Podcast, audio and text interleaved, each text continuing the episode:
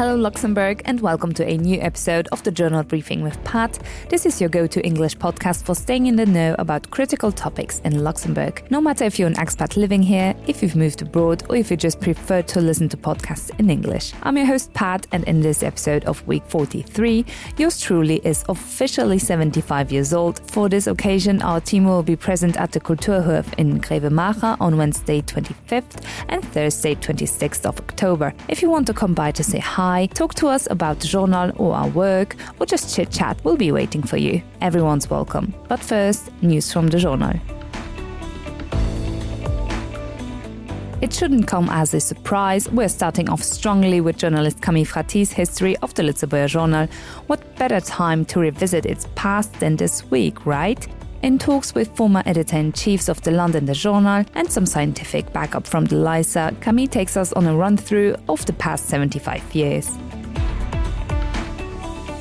Keeping it in the same mood, journalist Pascal Steinwachs tells us about one of the biggest milestones of the journal, its transition from print to digital. Despite the change, the values of the Lëtzebuerger Journal, such as openness to the world, respect, tolerance and inclusion, have remained unchanged over the years. The article also contains some anecdotes and personal recollections by former workers of the journal, including encounters with politicians and other curious events. Have a read.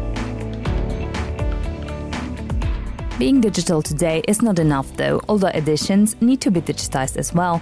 In spring, the National Library began preparatory work to include the Lëtzebuerger Journal in the eLuxemburgensia platform, an online file platform freely available to the public. Journalist Christian Block talks with Ralph Marshall and Martin Mattei from the BNL about the plans to digitize the majority of Luxembourg's daily and weekly newspapers by 2030.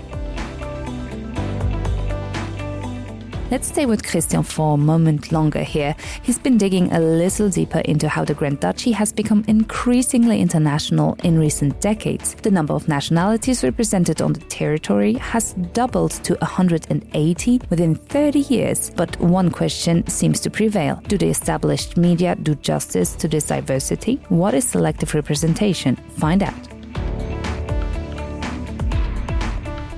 For most of the 20th century, each political party could count on the unfailing support of a newspaper.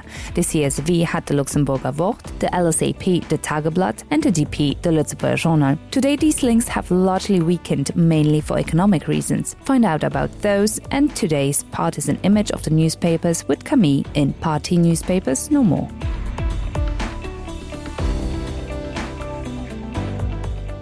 And here we are again. You're now up to speed with the most crucial stories on the Lëtzebuerger Journal. Join us again next week for another edition of the Journal Briefing with Pat, in which we'll have a look at the future role of AI in our society, the phenomenon of young people having less sex, and many more. And again, I have the privilege to let you go with a little gift. Use the code hashtag journal75 all in caps to get 75% of your first month subscription with us. How? Check out show notes for more info. And as always, take care, stay curious, and see you soon.